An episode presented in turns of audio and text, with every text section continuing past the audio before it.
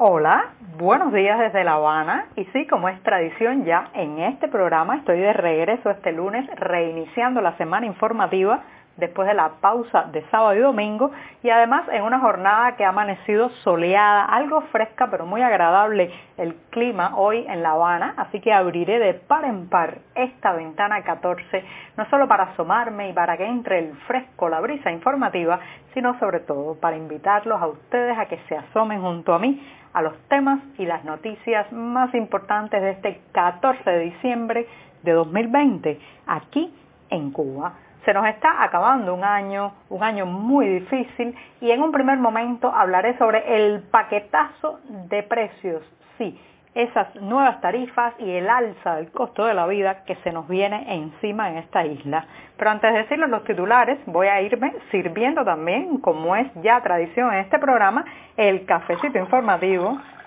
que está recién colado, un poco aguado, pero caliente, echando humo literalmente, así que lo pongo en la taza, lo dejo descansar y refrescarse unos segundos mientras les comento los titulares del día. Ya les adelantaba que en un primer momento voy a hablar de tarifas, precios, el alza del costo de la vida, sí, el paquetazo de precios que ya está destapando la ira, la incomodidad y las quejas públicas de los cubanos. Les daré detalles sobre este amplio tema. En un segundo lugar, paneles solares, que sería una alternativa ante la subida galopante del costo de la tarifa eléctrica en Cuba, pero ¿dónde se compran? ¿Dónde están? También este podcast sopla las velitas de su segundo cumpleaños en este diciembre de 2020 y no quería dejar de hablar de la importancia también que tiene la voz, el mecanismo de la comunicación humana para difundir noticias en una realidad como la nuestra. Y por último, recomendarles unas becas, sí, para líderes sociales cubanos que las bases y las categorías y también requisitos para obtenerlas las pueden leer en las páginas del diario digital 14 y medio. Dicho esto, ahora sí me voy a tomar el cafecito informativo que como les dije está recién colado, amargo, sin una gota de azúcar, como saben que me gusta a mí y siempre, siempre necesario, que es el lema prácticamente de este podcast. Después de este sorbito, el primero de la semana informativa,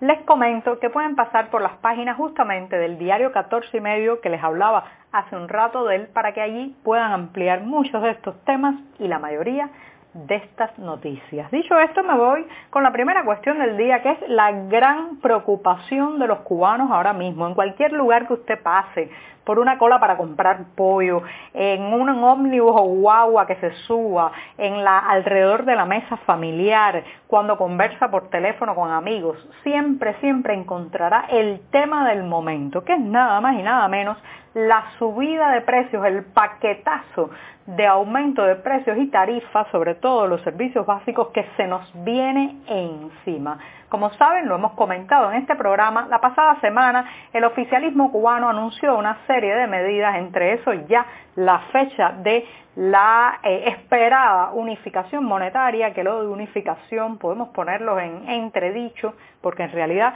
seguiremos bajo una dualidad monetaria, por un lado el peso cubano y por otro el dólar, pero eso es un largo tema que voy a dejar para otro momento y me voy a concentrar en el anuncio que, que, se hizo oficialmente el aumento del salario mínimo, que como saben pasa de 400 pesos cubanos a 2.100 pesos. Parece un número muy grande, ¿verdad? Una cifra de cuatro eh, dígitos, pero lo cierto es, señoras y señores, que eso no supera los 90 dólares mensuales en un país donde un litro de aceite vegetal está rondando, incluso en muchos lugares supera los 2 dólares 50. Y donde una libra de frijoles colorados o frijoles negros, sí, esos mismos que usted sueña con tener en la mesa de Navidad o en la mesa de fiesta de fin de año, ya están rondando los 2 dólares. Así que el anuncio del aumento salarial que tuvo en un primer momento cierta recepción positiva, alegró algunas almas en Cuba después de años y años sin buenas noticias, pues ya inmediatamente ha sido tapada esa pequeña y momentánea alegría con el anuncio de la subida de muchos servicios básicos. Uno de los que más está dando que hablar es sin lugar a dudas el suministro de electricidad que va a tener a partir del año que viene una una, un alza, una subida importante que está ahora mismo amenazando con fastidiar las pocas celebraciones de fin de año que iban a quedar en esta isla y sobre todo está generando una gran ola de rechazo y quejas entre incluso los más fieles al régimen, sí como escuchan la prensa oficial que además se dedica eh, con bastante encono a filtrar y a censurar eh, eh, comentarios incómodos que le dejan los internautas, no ha podido ni siquiera con esas prácticas de filtraje evitar que se cuelen en sus páginas cientos y cientos de mensajes de personas que se autotitulan revolucionarios, que dicen apoyar al sistema, pero que están poniendo literalmente, señoras y señores, el grito en el cielo con la subida del costo de la electricidad, porque eh, a partir del primero de enero, como saben, y a lo largo del próximo año, pues las tarifas cambian radicalmente y eh, las familias pues van a tener que destinar buena parte de la supuesta subida salarial a costear el encendido de las luces. Eso es bastante grave en este país, les voy a decir por qué. Recuerden que a inicios de este milenio, a inicios de este siglo, se lanzó en la isla la llamada revolución energética, sí, uno de los últimos delirios de Fidel Castro, en que muchas familias tuvieron que pasar a cocinar con electricidad. Antes cocinaban con otros eh, mecanismos, algunos tenían gas, otros cocinaban con queroseno, que era bastante nefasto para la salud, pero se pasaron miles y miles de familias en todo el país a la cocción de alimentos por electricidad. Ahora esas personas no van a poder costear las altísimas tarifas de eh, pago de electricidad porque la utilizan cada día y en, momentos de alto consumo que como es la cocción de los alimentos y la elaboración de las comidas. También eh, pues este aumento de la tarifa eléctrica va a afectar grandemente a los negocios privados, eh, a, eh, por ejemplo, ya prácticamente será un lujo en un país que la mayor parte de los meses del verano la temperatura supera los 30 grados Celsius, será un lujo encender un aire acondicionado, incluso, señoras y señores, encender un ventilador, porque simplemente entonces tendrá usted que destinar buena parte o la mayor parte de su salario a costear la energía eléctrica, el suministro eléctrico. El oficialismo se escuda en que esas tarifas han estado subsidiadas por décadas y que ya no pueden seguirse subsidiando, pero lo cierto es que han generado una medida profundamente impopular. Estas, estas son las decisiones que tienen un costo político de proporciones incalculables. Ellos pueden aceitar su propaganda ideológica, pueden mostrarse en las consignas triunfalistas y victoriosos, pero este tipo de medida dinamita muchísimo sus bases, sí, esas mismas bases de personas que han entregado la mayor parte de su vida al sistema y que ahora ven cómo su pensión, su salario, se le va justamente en solo pagar la electricidad o buena parte de sus pensiones y salarios se van en encender bombillos, en cocinar y en intentar refrescarse en la canícula del verano cubano. Bueno, me he extendido un poco en el tema, les recomiendo que pasen a buscar más detalles por las páginas de 14 y medio con datos, cifras y testimonios, pero el tema pica y se extiende y la situación está bien complicada. Me voy a dar el segundo sorbito del día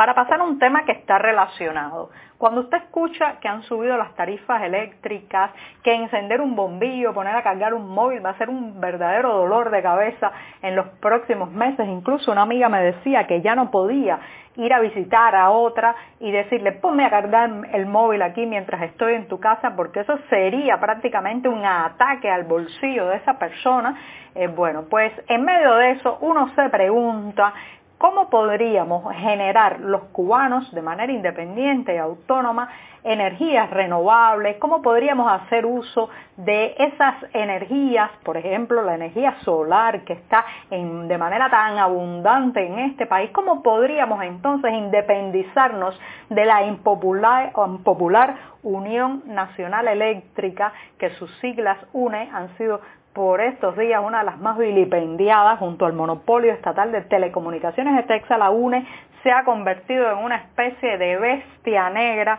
del paquetazo, eh, del paquetazo económico que espera a Cuba. Y entonces uno se pregunta, bueno, eh, ¿podríamos eh, adquirir los ciudadanos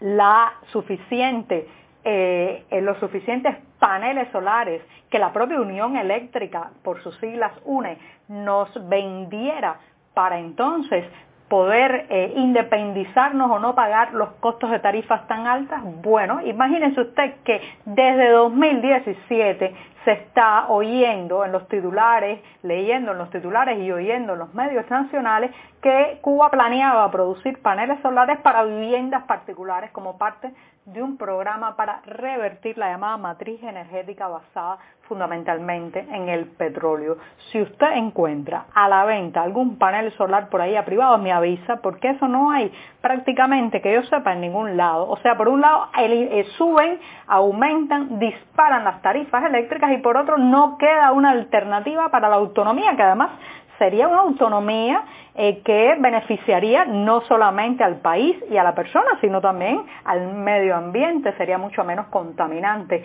¿Dónde están los dichosos paneles solares que llevan tres años promoviendo, diciendo que ya vienen, para que podamos comprarlos los ciudadanos, incluso me imagino edificios que podrían hacer colectas económicas entre los vecinos para instalar algunos de esos paneles, por ejemplo, para los servicios comunes como la bomba de agua, las,